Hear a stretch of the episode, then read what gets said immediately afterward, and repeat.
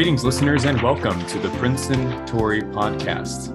My name is Billy Wade of the Princeton class of 2023 and your host today.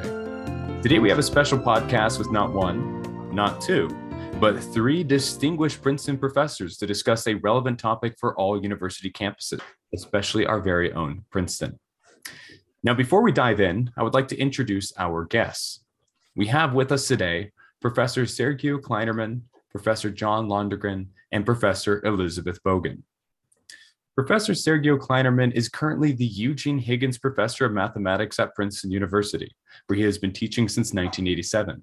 He was named a MacArthur Fellow, a Guggenheim Fellow, and received the Bôcher Prize for his groundbreaking contributions to the study of hyperbolic differential equations and general relativity. Before coming to Princeton, Klainerman studied at the University of Bucharest and New York University, where he obtained his PhD and began his teaching career.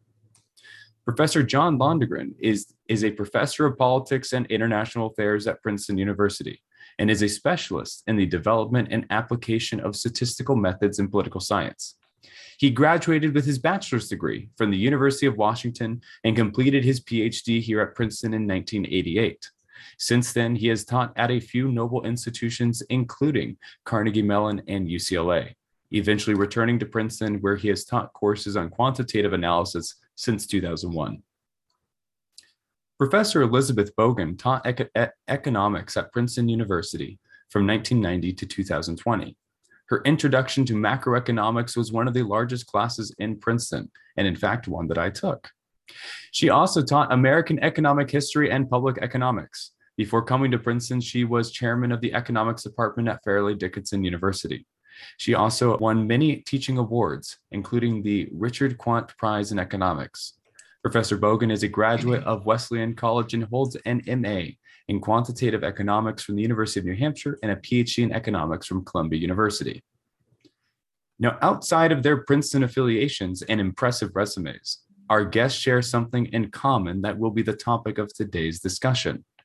That is a passion for free speech and academic freedom on campus and elsewhere. Thank you each for coming on the podcast. Thank you. Of course. So, before we dive into uh, what's going to be a fascinating discussion, having spent time with various warriors on or for free speech, I've noticed that many have had a certain Saul on the road to Damascus moment where where where where, where they realize the importance of freedom of thought, inquiry, speech, etc. I was wondering if if if any of you have had one of those personal road to Damascus experiences when when your understanding of free speech changed forever? Well, okay, maybe, maybe I can start. So uh, for me, it's easy in a way, and also complicated from another point of view. Easy because I come from Romania. I come from a country where there was no free speech. Uh, there was uh, everything was compelled speech. Uh, everything was a lie, uh, and uh, I know exactly how it manifested itself at school, university, uh, the inability of people to express anything uh, in public, uh, and sort of total conformity uh, with the wishes of the party. Uh, the wishes of local organizations, which are always, of course, connected with the party. Now, uh, since I came to the United States, I, I, I, of course, I was very happy to I thought I, I was living in a country where uh, academic freedom free speech was taken for granted.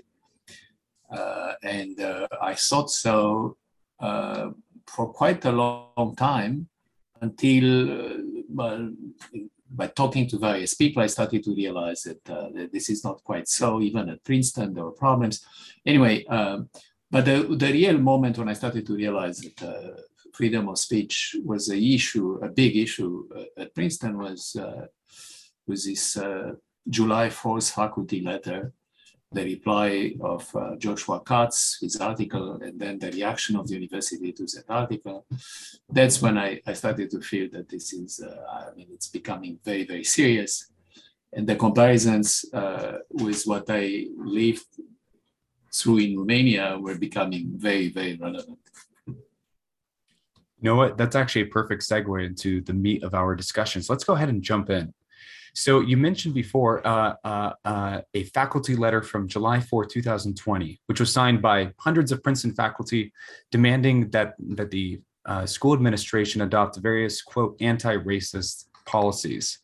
Um, for those who, who, who maybe do not know, Professor Katz, who was who is a, a, distinguished scholar at Princeton in the classics department, he penned a letter in opposition in which he referred to a student group on campus, the Black Justice League, as quote a small terrorist organization that made life miserable for many, including the many black students who did not agree with its members' demands. Um, since then, for this comment, uh, Katz has found himself on, on a university website entitled To Be Known and Heard, which showcases various episodes of racism at Princeton. And so, among the mentions of blackface and actual discrimination in Princeton's history is a whole section on Joshua Katz and his single heterodox position.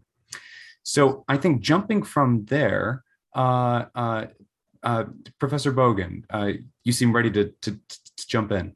Yes, because the to be known and heard, which was put up on the university website in January 2021, is absolutely outrageous. Um, they single out Professor Katz and call him a racist. They base it on a falsified quote from his July 2020 article.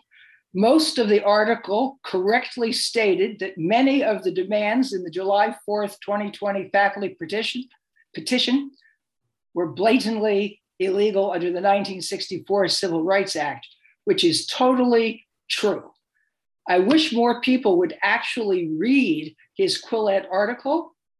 I think they would find it not to be racist. However, Professor Katz did use the hyperbole you referred to just a moment ago of calling the Black Justice League, which existed in campus just in 2014 to 16, a terrorist organization. And as you said, that it made life miserable for many, including the many Black students who did not agree with its members' demands. Clearly, Joshua was concerned about Black as well as other students, but that didn't fit the narrative of the authors of To Be Known and Heard. So, of course, the phrase referring to Black students was omitted. There is no chance that this important parenthetical phrase was accidentally removed. The person who removed it wished to frame Joshua as a racist. But Joshua and I both knew Black students who disagreed with the takeover and occupation of the president's office. I too know that the Black Justice League treated them badly. Joshua was just saying that the Black Justice League was not a helpful student club. That was true. Well, thank you, for, uh, Professor Bogan. And and uh, uh, I know in response to all that, there were certain institutions. Uh, and before we get into that, let's go to Professor Londregan. Well, um, just on that on that same subject, um, it came to the attention of Professor Robert, Robert George that leaders of the Black Justice League were conducting a campaign of harassment against a Black woman undergraduate student, threatening to ruin her future prospects and referring to her as, quote, Aunt Jemima. Professor George reached out to the student and arranged for her to meet with VP, Vice President Rochelle Calhoun. Uh, Professor George was present in the meeting which was in VP Calhoun's office. And after hearing the young woman's story, Vice President Calhoun said she would see to it that the harassment stopped, and it did. Um, later, the student was invited to share her experience of being subjected to abuse at the hands of the BJL leaders with Professor with President I, uh, Chris Eisgruber. That meeting took place in President Eisgruber's office. I have this from Professor George. And I think that's important background to understanding the chemistry of, of the Black Justice League and the whole controversy surrounding uh, Professor Katz. Maybe uh, I can add uh, one more thing, uh, which I mentioned in my article in, in Tablet a few days ago. Uh, he uh, was instrumental in, in actually helping lots of people, but in particular helping a very prominent Black linguist or black classicist, I should say, uh, and uh, who is very well known in Princeton. So uh, the notion that he was in any way racist is absolutely uh, was absolutely ridiculous. Yeah. No, it was absolutely no substance to it. I'd like to add something to that too. Um, for many years, Professor Katz and I served as faculty fellows and student advisors in Forbes College. I observed him interacting with all kinds of students with care and concern for their academic success and their personal well being. I am personally certain that Joshua Katz is not a racist. Rather, he is part of the tradition of Princeton that I most love, that our faculty really cares about all our students. Certainly, yes. And, and so, following that fact pattern, it seems very obvious to me that certainly Professor Katz is not a, a racist, uh, and that uh, using the term terrorist, well, uh, one could argue whether or not that was the correct term. At the very least, there is some evidence to potentially support that that claim. So, um, Professor Klainerman, you already mentioned your piece in Tablet uh, from a couple days ago. Now, uh, that was in response to a letter from President Eisgruber. That was in response to a letter from the Academic Freedom Alliance, uh, headed by uh, Princeton's own Keith Whittington, in which Professor Whittington stated uh, quite a few of these arguments that we we, have already laid out today, uh, calling on the university to remove the section on uh, Professor Katz from the, the website we have mentioned. President Eisgruber responds and, and, and makes this, this, this argument about free speech, saying that, well, he can't quash someone else's free speech in criticizing uh, uh Professor Katz for his use of, of, of, of, language. Now, Professor Klainerman, in, in your uh, piece in response to uh, Professor Eisgruber, you lay out why that argument is folly in your mind. So I was wondering if you could expand a little bit on that. Yeah, so uh, in uh, the, there were actually a few interventions, not not just uh, by AFA, uh, but also by FIRE and ACTA, which are all organizations that uh, are defending academic freedom. And uh, uh, Professor Eisgruber, or I should say the President Eisgruber, responds to just one of them um, from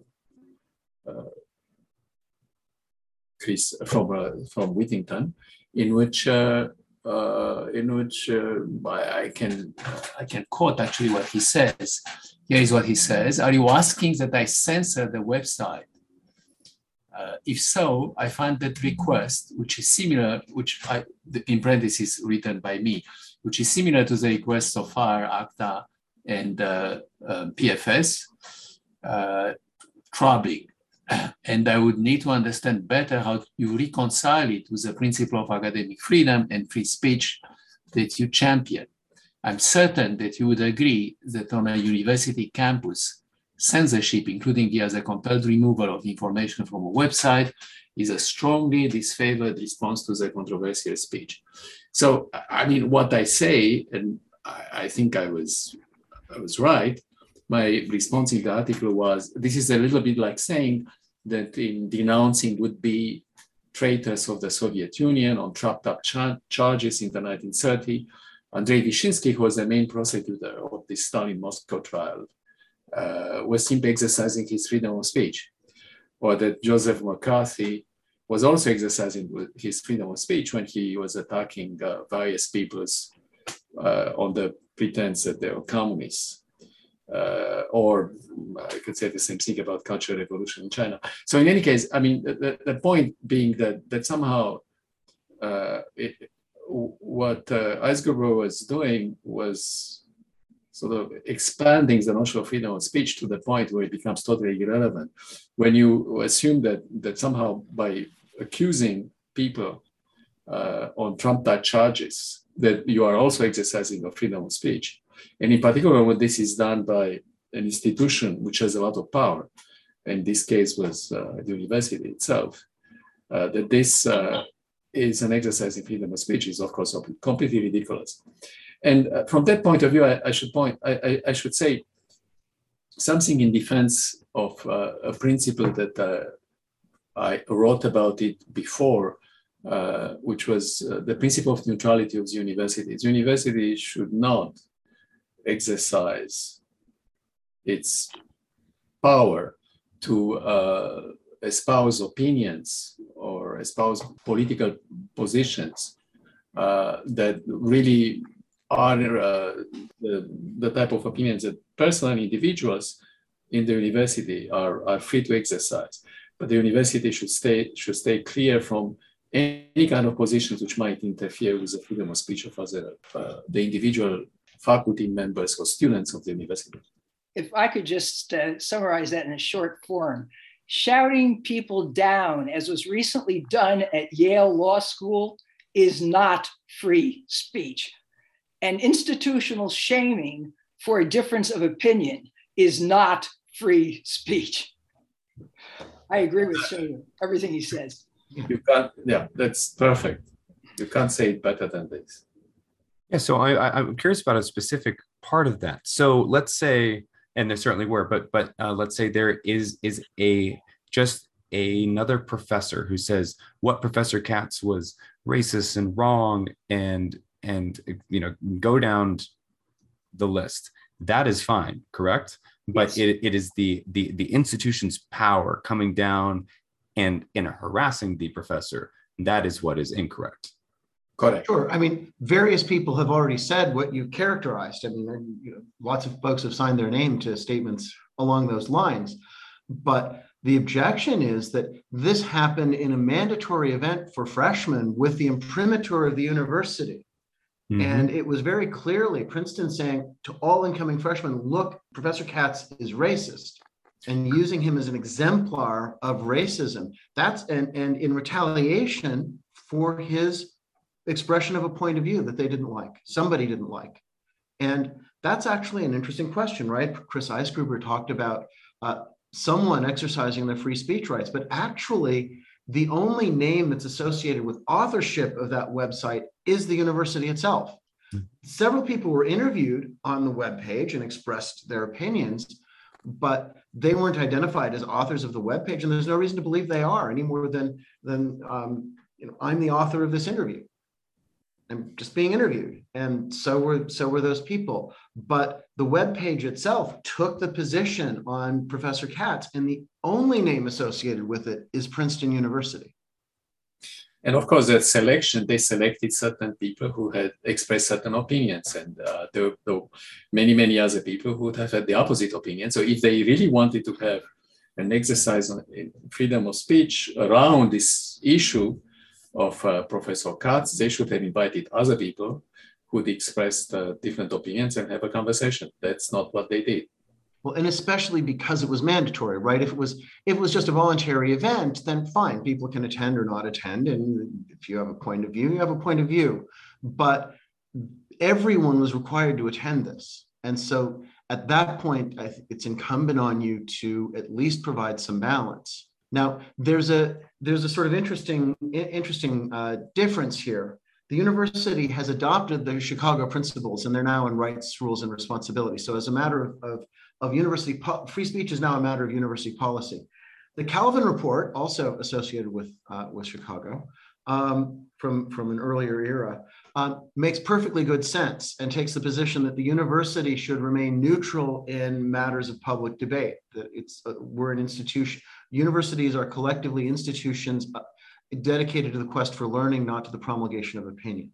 That is a matter of good common moral sense, but it's not officially Princeton University policy. And in fact, uh, you know, various the dean of the uh, the School of Public and International Affairs disagrees with it and expresses her opinions as dean. Um, so that's in a somewhat different bin. I, I, still think it's very important, and I think we ought to adopt it as university policy. But it's in a somewhat different bin than the Chicago principles, uh, the Chicago free speech principles, which are official university policy by vote of the faculty. And actually, ironically enough, you know, one of one of the signal achievements of the Eisgruber administration, you know, if we think back to uh, who was president of the university 110 years ago, um, and that person had things named after him. Um, and one wonders, you know, 110 years from now, if someone was going to dename, uh, what, what will what will be there in 110 years to dename uh, that's named after uh, President Eisgruber? And I think if there is something, it'll be something associated with the free speech principles that were adopted during his administration. Ironically enough. Exactly, and as somebody who was involved in in our fighting for for adopting the Chicago Principle, I, I really have to say that, Prof, that the, the President Eisgruber was extremely supportive of it. So it, it, it really is, in a way, was a shock for me to see that he can adopt the position that he, he has adopted in response to, uh, to this uh, letter of Whittington.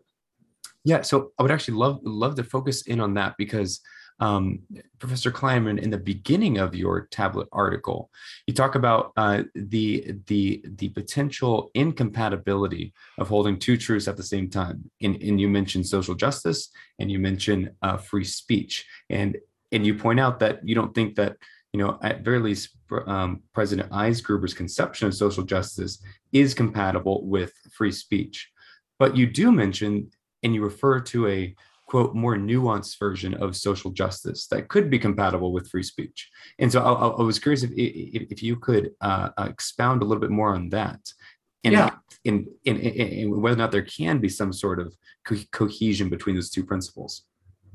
Yes indeed. I mean uh, I, I, I do feel that uh, for, for example uh, the notion of systemic racism that was espoused by uh, by Eisgruber is is is wrong. I mean, because exactly because it's it sort of assumes that anytime you you have any kind of uh, discrepancy between the results of one group or another, uh, it's because of racism. Uh, that, that's a position that sort of it's argued by people who people like Kendi, for example, and I totally disagree with that position. I mean, I, I think it's completely wrong. Uh, it's very divisive. It leads to all sorts of issues. Uh, it has to be enforced, if anything, uh, by quotas, for example, or by by all sorts of other things which uh, uh, which go against uh, the other principles that I talk about. One is is merit that, that and Professor, I mean, again, uh, the president Eisgruber has many, many times talked about the importance of uh, the fact that the university is, a, is, is an excellent university, uh, and that means married. Uh, and uh, this doesn't quite work very, very well with, with uh, quotas. But anyway, leaving that aside, I, I think that the university could have a role in social justice. For example, I, I wrote another article uh, some time ago in which I, I mentioned that uh, it would be much, much better if the university, instead of putting all its resources on, on all this bureaucracy that deals with diversity, equity, and inclusion, it will put a lot of resources in uh, education for schools near Princeton, in, uh, in Trenton, for example. I mean, create, uh, put a lot of money into creating uh, uh, educational resources where it really matters, which is at the level of kindergarten or, or uh, schools or high schools, middle school, high schools. Uh, create a school. I mean, you know, they have enormous amount of resources. Why don't they put uh, some of these resources in in uh, if if if, if uh, President Eisgruber is so uh, involved, I mean, and it's so worried about uh, uh, about the inequalities that exist in our society. And of course, the inequality is real without any question. Uh, and given the fact that the university is so rich, why not uh, why not start these sort of things uh, rather than uh, creating all these enormous bureaucratic machines? which are connected with diversity, equity, and inclusion. Anyway, this was my position, and that's more or less what I meant. Yeah, he's bringing up um, the whole woke new definition of equity. The word equity traditionally means fairness, not equal outcomes by identifiable groups, rather than equal opportunity. Equity can, most people will say, okay, fairness would include equal opportunity. But to try to break us all up into identifiable groups and then say that the median income or the median education has to be exactly the same in each of these different things is nonsense. People are very different, and we want real opportunity, equal opportunity. And I agree with so many things that Sergey says, including that if we want to do something about it, how about preschool uh, for kids who are from at risk families? You don't have to say red, black, yellow, green, or blue, just at risk families, so that low income, uh, other issues that are easily easy to measure, and and try to make more people truly have the ability to rise in America. I mean, one of the times I was criticized for in lecturing was I was talking about how hard it was to you know to get out of your group and and so forth uh, in terms of human capital and getting ahead. And I had a student that come up came up afterwards and said, "Look, my parents were dirt poor immigrants, and I'm here at Princeton. Don't lecture me on the lack of opportunity in America.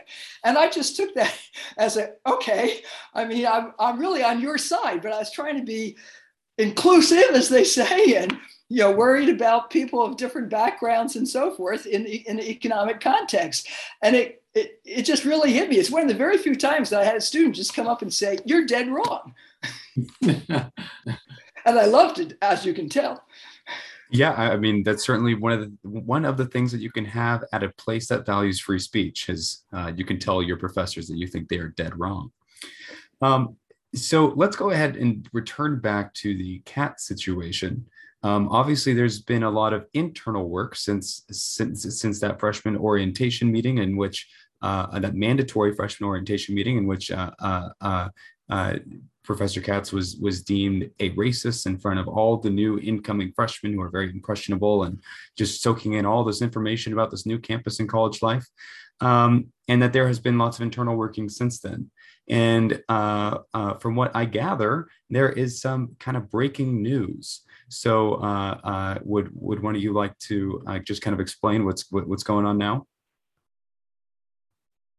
Well, I mean, I think Sergiu has pride of place since his, his name was sort of first on first on the memo. But a group of us um, complained about the treatment of uh, of Professor Katz at this at this event, and it went it went into the administration and and sort of echoed around in the administration for a while, and came back with this sort of incongruous response saying, "Well." Professor Katz isn't a member of a protected group, so he's not we we don't worry about this. So basically you know it wasn't it, he wasn't being discriminated against on the basis of his identity. And of course he was being discriminated on the basis of his viewpoint. And that was the, that was the rubric under which we complained. Um, the uh, administration uh, seemed to miss that completely even though it was written out in in ink in front of them.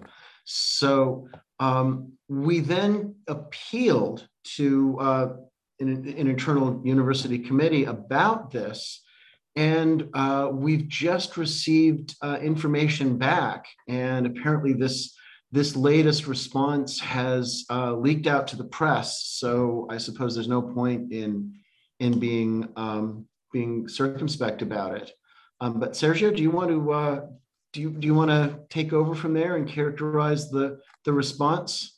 Well, yeah, no. So I, I, I think, uh, as far as I understand, we, we are allowed, of course, to talk about the results. Maybe uh, we are not we're not allowed to publish the results. But if I understand correctly, you are saying somebody has. Yeah, this already happened. So uh, it's too bad. But in any case, uh, here it is. Uh, uh, we were vindicated. So essentially, all our all our complaints about the original report coming from uh, from uh, the vice provost Minter yeah. were uh, vindicated. I mean, um, just about any. I mean, essentially everything that I I uh, I do remember that we put it in our original report uh, was found by by this this called the Committee on Conference and Faculty Appeal and uh, uh, I don't know exactly how much influence such a report has within the university.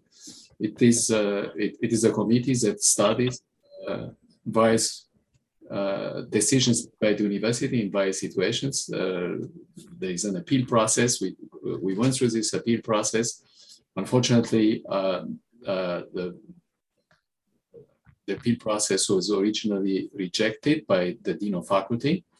Uh, but it was taken by this committee, and the committee has found that uh, that the university was wrong and that we were right. There were a lot of things that Vice Provost Minter said that just don't make common sense. John already referred to one of them that only people with protected characteristics could be harassed. That's ridiculous. Men can be harassed, even white men can be harassed. It's just wrong. She also claimed that the video was attacking his speech, not his character. Is it no longer character assassination to call a professor a racist and alter his quote to try and fit the accusation? It was just unbelievable. She also said it was an unofficial university document, which my colleagues have already said. Of course, it was official. It couldn't have been any more official. Nothing's more official than a trademarked video presented to all first year students. So there, she came back with all of these ridiculous comments on what we had uh, you know, misunderstood. And I'm actually really excited this afternoon because for the first time, a group of my uh, colleagues uh, nine, nine of them unanimously agreed that what we had said in that letter, and I was clearly one of the eight uh, professors uh, who was working with our lead man, that um, that's just the way it is. Yeah, and there was, in addition to what you said, there was also this doctoring of the quote of, yes. uh, of Joshua, uh, which she said was not a big deal. Uh, uh uh, they never apologized. I mean, the, the, by, by, the way, the quote was later on the doctor, the, doc, the doctoring of the, of the later removed. So the, the, the, the original quotation was uh, was back was actually put on the.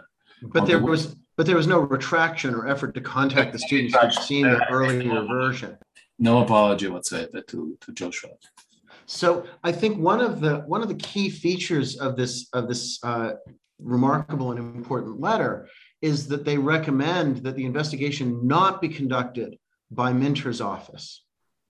And I think that's very, very important. And I just hope that we can uh, we can make that happen. Which, by the way, this was our this was our original uh, uh, in our letter to uh, to the president Eisgruber. That's what we asked. We asked there should be a, a, a new committee that will look at it, uh, an independent committee that looks at and, and the letter notes that uh, some of the some of the um, reasoning that Minter gave was against university policy, which is a very strong statement to, to find in this kind of this kind of letter. And they recommend that someone outside of her office uh, conduct the investigation. Um, we can only hope that that happens because otherwise, you know, it was six months that we lost with uh, with this sort of strange rhetoric um, and strange reaction to the original uh, the original concerns.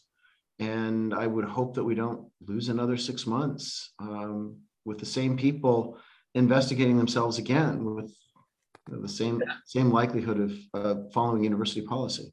Yeah. So on that note, uh, obviously there's some you know uh, some welcoming signs, but what what are next steps? What what do those next you know few weeks months uh, look like?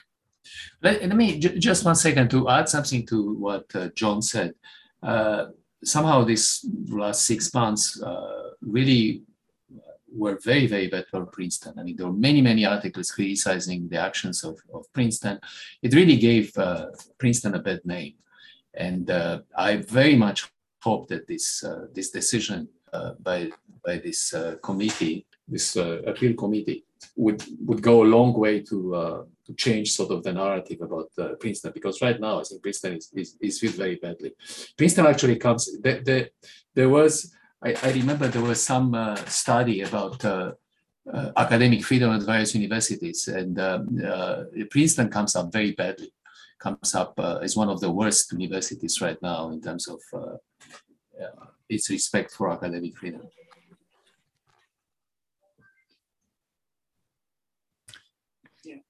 Yeah, and, and, and, you are absolutely right. There certainly has been a lot of pressure on the the university in in the past few months. Uh, well, you asked about uh, the condition of free speech at Princeton recently when we were corresponding, and mm-hmm. I, I, just wanted to add to what my two colleagues just said that I've been really depressed. I was prepared to tell you that it was awful, you know that that any disagreement with the woke orthodoxy was marginalized and criticized, and harassment was allowed against sitting faculty who were tenured, and all that. And now I'm optimistic. I love Princeton. I it's the happiest years of my life, and I've been really disappointed the last two years with the way they went after a colleague that I knew well and respected. And I just thought it was terrible. And I'm so excited that that maybe we're really going to get it to to be done correctly, and uh, I'm happy about that. You all are. Yeah, I mean Princeton is also extremely important to me, and I'm sure yes. the same way. We all uh, we were very very depressed. I mean, I personally was extremely depressed about the way. Uh, I, I always felt that Princeton uh, was one of the exemplary universities in the United States and the world, and the events of the last two years, as you say, really, uh, really dampened my enthusiasm for, for the university. And I hope, I hope uh, things will go back now. I mean, this is maybe the moment where, where uh, finally uh, things will go back to where it was. Maybe. Yeah, it, it certainly seems like things are headed in the right direction. And I have to say, it's truly for the things that we love that we fight the most for. So uh, I think that is absolutely true in this case, both for free speech and for Princeton University. Um, I know myself. I uh, you you will be hard pressed to find me on a day where I'm not wearing something that says Princeton on it. Um, that might be the fact that we get so much so many free shirts and whatnot that that also influences my my my my attire. Um, so as, as we begin to start wrapping up, obviously things are pointed in uh, are starting to point in the right directions. Um, but I'm I'm curious since since since uh, each one of you teach topics that are uh, incredibly fascinating in their own right, but you're not necessarily teaching free speech courses. But if you were to teach a free speech course, and you know um, we're in that time of year when professors are giving their final lecture and i found that at the end of those final lectures uh, professors like to give kind of their their like two cents on on on on whatever thing it's not going to be graded on a final or anything like that but you you are in that moment and what what about free speech what about being a student at princeton do you really want to resonate uh, with you know the class of 22 through the through the incoming class of, of 26 as they begin and, and and continue along in their Princeton careers? Well, I I want my outspoken advisees back. You know, it, it used to it used to be people would walk into my office and they had these wildly outrageous proposals and ideas for for research projects and oh the literature is wrong and yes policy is set the wrong way. And you know most of it was was was off base but then you sort of talk and they go off in some interesting direction and and they'd come back with an interesting thesis and now everyone's so careful and i wish I wish they'd go back to thinking out loud. Hmm. That's a fascinating one. Professor Bogan. Oh, I'm not sure what I would uh, would say, but I certainly had a wonderful uh, interaction with all of my students, and I could tell toward the end that the cancel culture had taken hold. And in public policy courses, it was very hard to get anyone to say anything of substance.